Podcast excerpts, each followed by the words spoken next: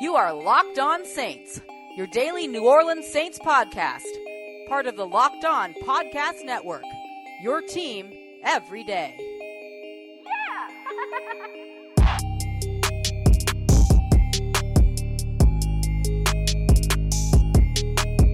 What is good, Who Dat Nation, and welcome to the Locked On Saints podcast, your daily podcast covering the New Orleans Saints. We are brought to you by the Locked On Podcast Network, where you get to hear the local experts on the biggest stories your team every day. I am your host, Ross Jackson, lead analyst over at AllSaintsConsidered.com. And as always, I'd like to start by thanking all of our newest listeners, as well as all of you who have been rocking with me since the very beginning. Whether it's your first time or your next time, I always love hearing from everyone that tunes in, reads, and follows. So know that you can hit me up on Twitter at Ross Jackson ASC. And of course, that ASC stands for AllSaintsConsidered.com, where you can find my, as well as other talented writers, articles, and podcasts, your source for up to the minute Saints news, opinions, and analysis for Saints fans by Saints fans. And the Saints did it yesterday. They did it again. They went on the road against really tough competition and walked out of Minnesota with a W. So we're going to be talking about the Saints win in the first segment, just a recap of the game, how everything went stats wise, all that. I'm going to spend the second segment of today's show talking about Eli Apple. How did it go for him? Uh, he just joined the team earlier this week, and then all of a sudden he's in the game starting. So how did his game go? And then we're going to wrap it up as always by looking at some of the biggest stories from around the league, including a piece of news long, long, long time coming in, long, long, long, long time in the making. So, all of that and a little bit of lagniappe here on Locked On Saints. All right, so let's start by talking about this Vikings game, this game against the Vikings. So New Orleans travels to Minnesota for a Sunday night football primetime game against the Minnesota Vikings. Now, of course, we all know what happened uh, in the uh, division championship against the Vikings into uh, last year uh, in the playoffs. And I got to tell you, like when when the game started and that was the first thing that they showed, I was like, oh god, here we go. But they didn't really they didn't really like overplay it, so I really appreciated that because it's like, okay, yes, we know what happened. So I feel like there's a little bit of like there was some tact, there was some. Uh, there, you know, there was just some tact about it. So I, I, I appreciated that. They opened with it and they kind of left it alone after that. But uh, so Drew Brees, first of all, let's start off on this offense here. Drew Brees had uh, a game like if you looked at the stat sheet from this game, whether it's team stats or just player stats, like it, it's not. there's no way that you believe that the Saints win this game. Let's see. Let's look here. So the see total first downs here: 17 for the Saints, 27 for the Vikings. Total plays: 53 for the Saints, 67 for the Vikings. Total yards: 270 for the Saints, 423 for the Vikings. Two more drives for the Vikings. Uh, 338 passing yards to 164 passing yards in favor of the Vikings. Over a yard per play more for the Vikings than the Saints. It was just one of those games where, like, when you look at it, you just don't believe that there's any way that the Saints walked out of this with a win. And that was just some that's that's it was just it was a lot. And so like when you're watching this game or when you're looking back at it, there's no identification here aside from the score that the Saints actually won this game. But then when you kind of look at well, not really even when you look at the individual player stats. Drew Brees threw uh, 18 for 23, which again he's almost he's right there by an 80% completion percentage yet again uh, for 120 yards only for this game. That is the fewest he's thrown uh, since he's been in New Orleans in a win, and I'm pretty sure it's the fewest in a New Orleans win in franchise history, fewest passing yards. And then uh, let's see, he had one touchdown, which was really kind of just a shovel pass. it was really just kind of like a little like he he didn't even touch it. He just kind of like he just kind of like hit it back to uh, to Alvin Kamara uh, for a three yard touchdown, and then he threw his first interception against Harrison Smith. I told y'all it was probably gonna happen. I told y'all it was probably gonna happen. Uh, let's see. Over on the rushing side, Mark Ingram ran 13 times for 63 yards. Alvin Kamara ran 13 yards for 45 yards. Why you got to play ads on me? Uh, 13, 13 carries for 45 yards, uh, and also got his second touchdown on the ground. Michael Thomas led all receivers in receiving yards with 81 receptions uh, off of five catches, six targets, 16.2 yards per catch with a 44 yard long catch that came from Taysom Hill. Uh, Alvin Kamara led the team in targets as well as receptions. He had eight targets, seven receptions, 31 yards, and then that shovel pass for a touchdown. Mark Ingram also added 29 yards receiving. Tre'Quan Smith had 18 yards receiving, and Taysom Hill caught his first pass uh, on one target uh, for five yards. Now, the Saints also whipped out the first time that we've seen a three quarterback set. They had Taysom Hill at the quarterback position, and then they had Teddy Bridgewater and Drew Brees split on the outsides. Teddy, um, and then Taysom Hill took the snap and then tried to run up the middle, and then just got like clanked at the line of scrimmage, but still, it was pretty fun to see. So you know, like like Sean Payton's gonna Sean Payton's ready to try anything and everything. But the story here comes from this defense. Now, you heard me say that the defense allowed over 400 yards. They also allowed 359 passing yards to Kirk Cousins and two touchdowns. However, they did get some turnovers here, and that was the big part of it. And PJ Williams was a big part of those turnovers. He allowed, let's see, over the course, so he allowed five catches to Adam Thielen for 74 yards. He allowed three catches to Stefon Diggs for 40 yards, and he allowed a touchdown to both of them. So that's a total of 114 yards allowed to those two receivers, two touchdowns.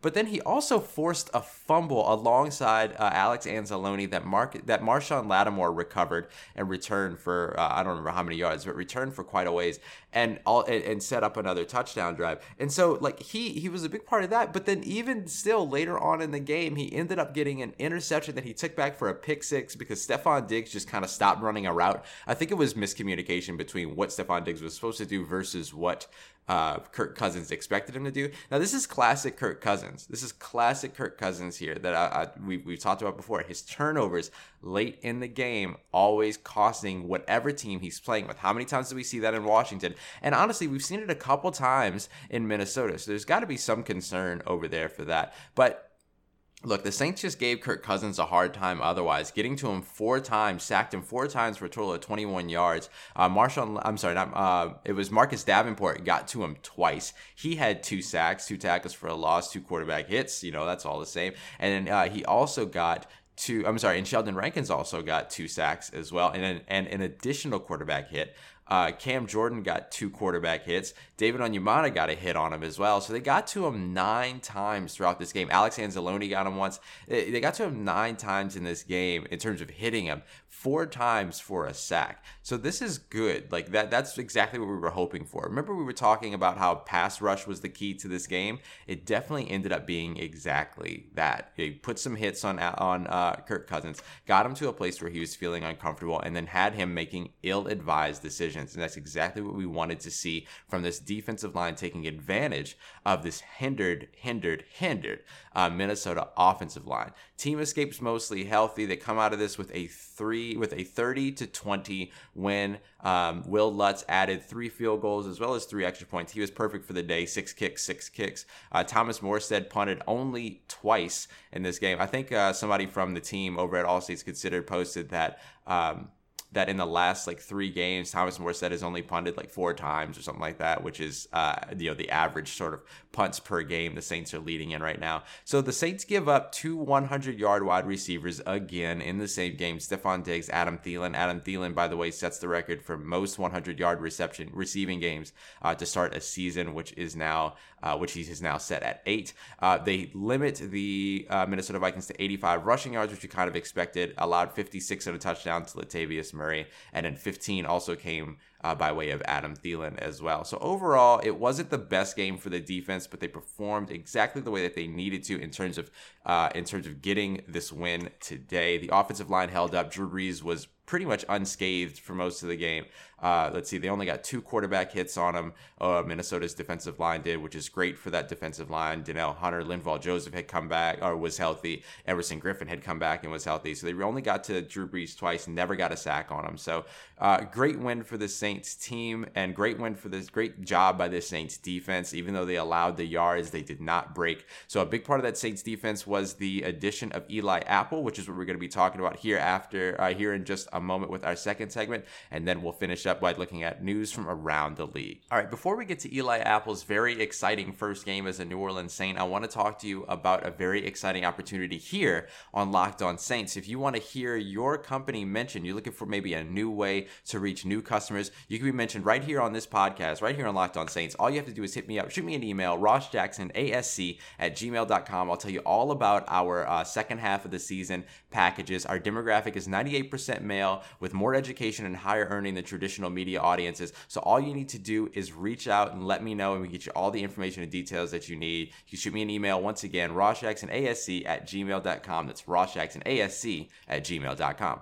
Look, yo, it's week eight. If you've been destroying your weekly pickums and everything that you're doing with your friends, your family, and your coworkers, that's super dope. But I think that it's time for you to step it up, take it to the next level by visiting my bookie. Remember, who you're betting on is just as important as who you're betting with, and that's why I always tell people to bet with my bookie. Trust me, they're your best bet this season. They've been in business for years, they've got great reviews online, and their mobile site is mad easy to use. You're out to lunch, you learn some new information, you hop on the mobile site, place a bet, win some cash. I would only recommend a service to my listeners that has been good to me, and that's exactly why I'm here urging you to make your way over to my bookie. You win, they pay. They have in-game live betting with over-unders on fantasy points scored and the most most rewarding player perks in the business, and they're slammed with new bettors right now. I want to make sure that everybody gets the best service possible. So if you're willing to wait to deposit until after 7 p.m. Eastern Time, they'll give you an additional $25 of free play on deposits over $100. And if you join right now, my bookie will match your deposit dollar for dollar up to $1,000 if you just use the promo code locked on L O C K E D O N to activate the offer. Visit my bookie online today. That's M Y B O O K I E and don't forget to use the promo code locked on when creating your account to claim up to $1,000 in free play. And if you're willing to wait until after 7 p.m. Eastern Time, you can get an additional $25 free play by using the promo code locked on 25. Uh, it's numeric 2525, locked on 25. It's up to you guys, but I definitely wait until after dinner and take the extra money. You play, you win, you get paid.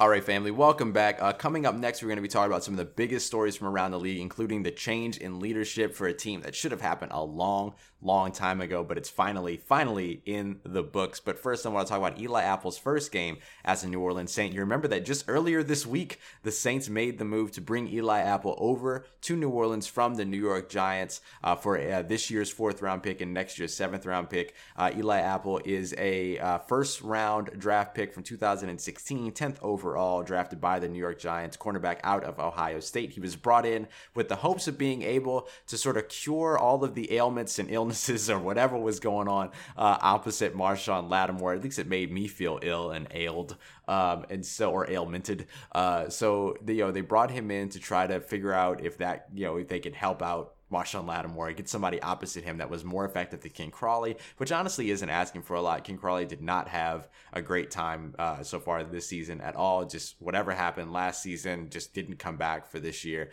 Um, so they get Eli Apple over here, they get him prepped in a week, and then get him on the field against a really, really talented wide receiver corps, Stefon Diggs, or at least wide receiver duo, Stefon Diggs and Adam Thielen. And he comes in and he plays uh, pretty okay. He wasn't excellent, but he also wasn't terrible. I don't, I, I guess. So he kind of like hit sort of the, the, the middle of, of, of the pack here. He definitely had one of his worst coverage games of the season, but that's kind of to be expected, right? You're coming in, you have four days, four or five days to learn an entirely new system, an entirely new language, and then you go out and you're playing against Kirk Cousins, Adam Thielen, and Stefon Diggs, who are just gonna look, they're gonna give you trouble. So he posted what I could pretty comfortably say is his worst coverage game of the season, but again, it wasn't terrible. So okay, so he was targeted eight times. He allowed eight catches. So he allowed 100% of receptions that came targets that came his way to go for a catch. But he only allowed 79 yards, which isn't awful by any means. And he didn't allow any touchdowns. He didn't get an interception. He didn't have a pass breakup. He allowed a long of 19 yards. So that's probably his worst performance since he allowed uh, seven receptions on 11 targets in Philadelphia for 111 yards. But he's still yet to allow a touchdown this season. So, really, as far as I'm concerned, allow as many catches and yards as you want as long as you're keeping the team out of the end zone and keeping your assignment out of the end zone.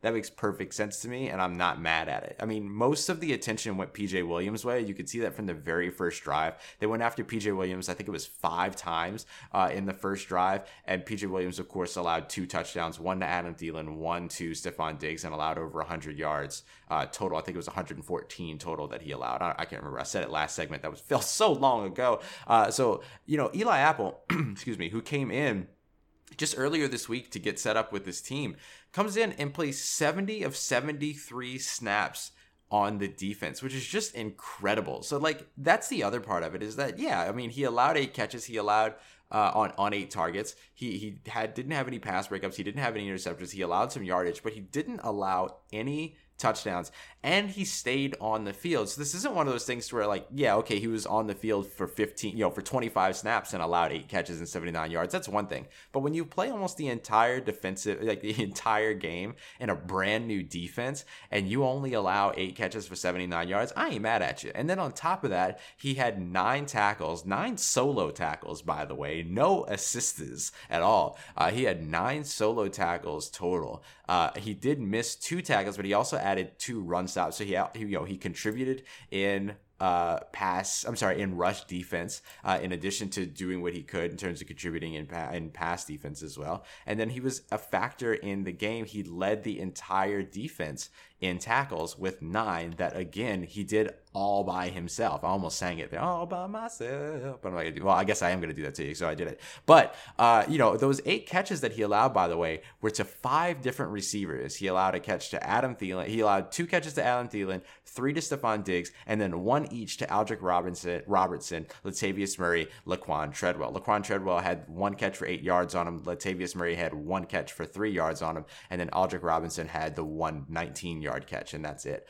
So as far as Stefon Diggs is, is concerned, yeah, he had three catches on Eli Apple, but he averaged only 6.7 yards per catch against him, and then he had seven yards after uh, after the catch with that. So I mean, it's not like he was allowing deep shots to anybody. The longest catch that Adam Thielen had on him was 15 yards, and that was 15 yards of his otherwise 29 yards. So he allowed one 15 yard catch and one 14 yard catch. So he did a great job against these guys. He allowed two first down. I'm sorry, he allowed total of five first downs. Yes, that's something that needs to get cleaned up uh, in terms of being able to impact, depending on when that happened too. Like, I mean, I mean, yeah, if he allowed five catches on first. I mean, if he allowed five first down catches on third downs, then yeah, I'd be a little salty with him. But that's probably not. I mean, but that's definitely not the case. So.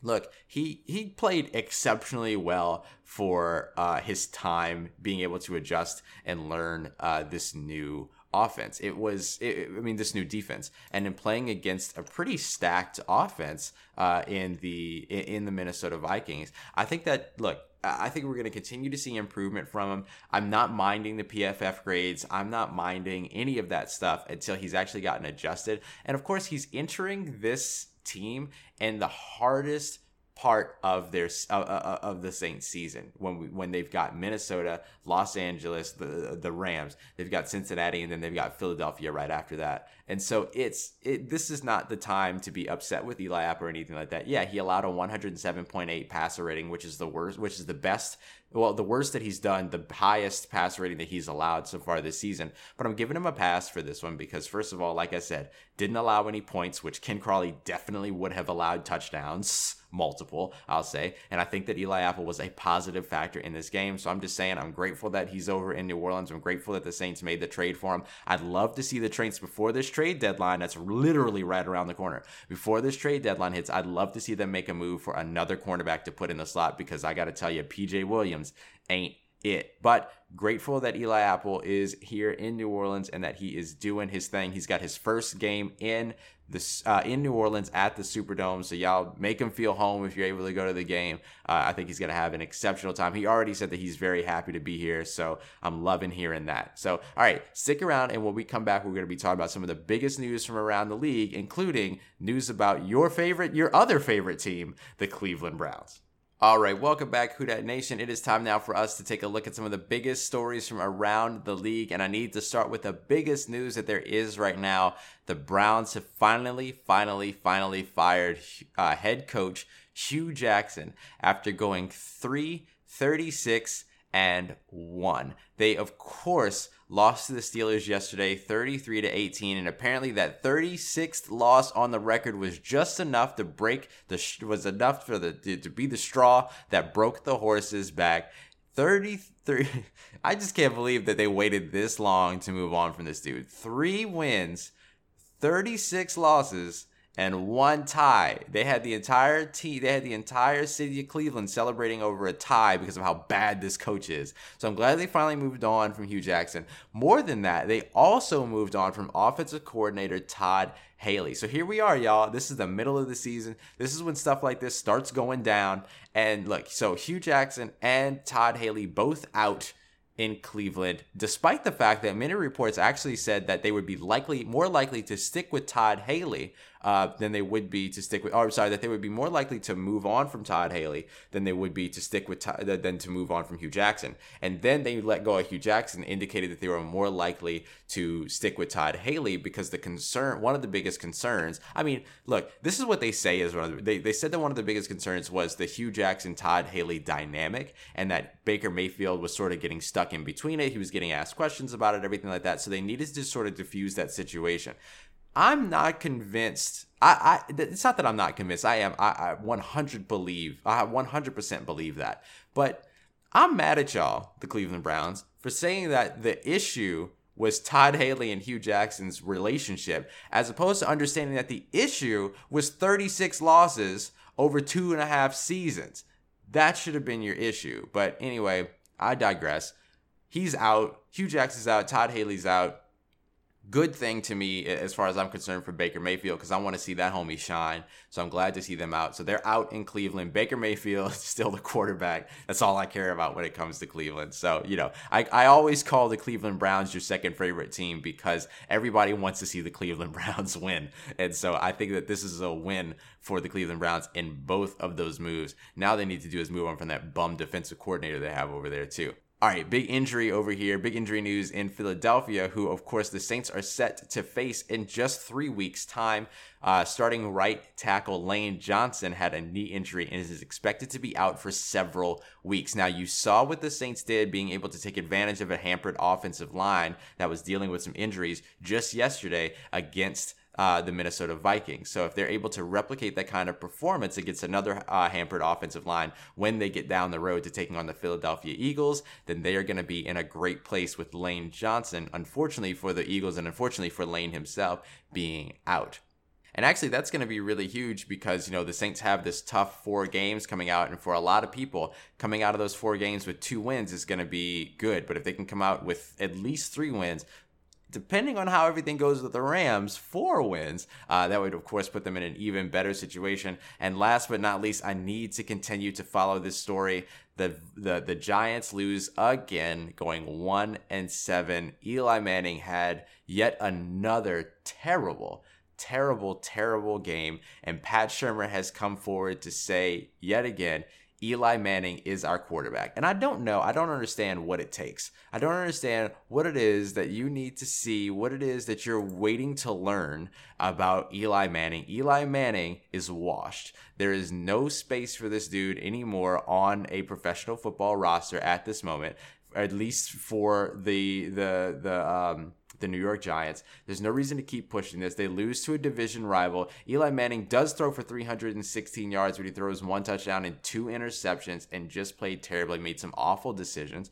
I got I went so far as to hop on a Twitter and say that if I if my body is gonna age at the same rate as Eli Manning's career, then it just end me now because I can't handle it. I can't handle watching this dude anymore. So, you know, I look, I could just be being completely insensitive. He got 136 yards into the hand hands of Odell Beckham Jr. So good for him. Uh, glad for that. And he got you know he got a touchdown over to Evan Engram. I appreciated that for my fantasy team. But other than that, look, there's no reason that you need. Ben McAdoo was right. That's my hashtag. Hashtag Ben McAdoo was right. Eli Manning should have been benched, but then the media went wild. New York media went wild. New York fans went wild. And come to find out, he was right a hundred, a hundred percent. All right, y'all, that's going to do it for me today. We're all very excited about the Saints win in Minnesota. We're going to be talking about a little bit more tomorrow before we start to move over into talking about this next game at home against the Los Angeles Rams in the Mercedes Benz Superdome at home on Poydras Street. Can't wait for that game. That's going to be crazy. Um, so when we come back, we'll be chatting about that. We'll look at some pro football focus grades. We'll look at some more in depth analytics and stats and things like that as well to talk about this Minnesota game. And then, as always, we'll talk about some of the biggest stories from around the league. So thank you so much for coming through once again. I am Ross Jackson. You can find me on Twitter at Ross Jackson ASC. Hit me up. Let me know how the family's doing. Let me know how you're living. Let me know how your mom and them. Find Locked On Saints on Apple Podcasts, Google Play, Stitcher, Spotify, wherever it is that you find your podcast. Just be sure to subscribe so that you know when the newest episodes drop every Monday through Friday. Rate, share, review, retweet. Give me, just show me some love, man. I appreciate y'all so much. Thanks for all your support and helping me grow this family. This has been Locked On Saints and Trust. Who Dat Nation? Yeah. I'll holla at you.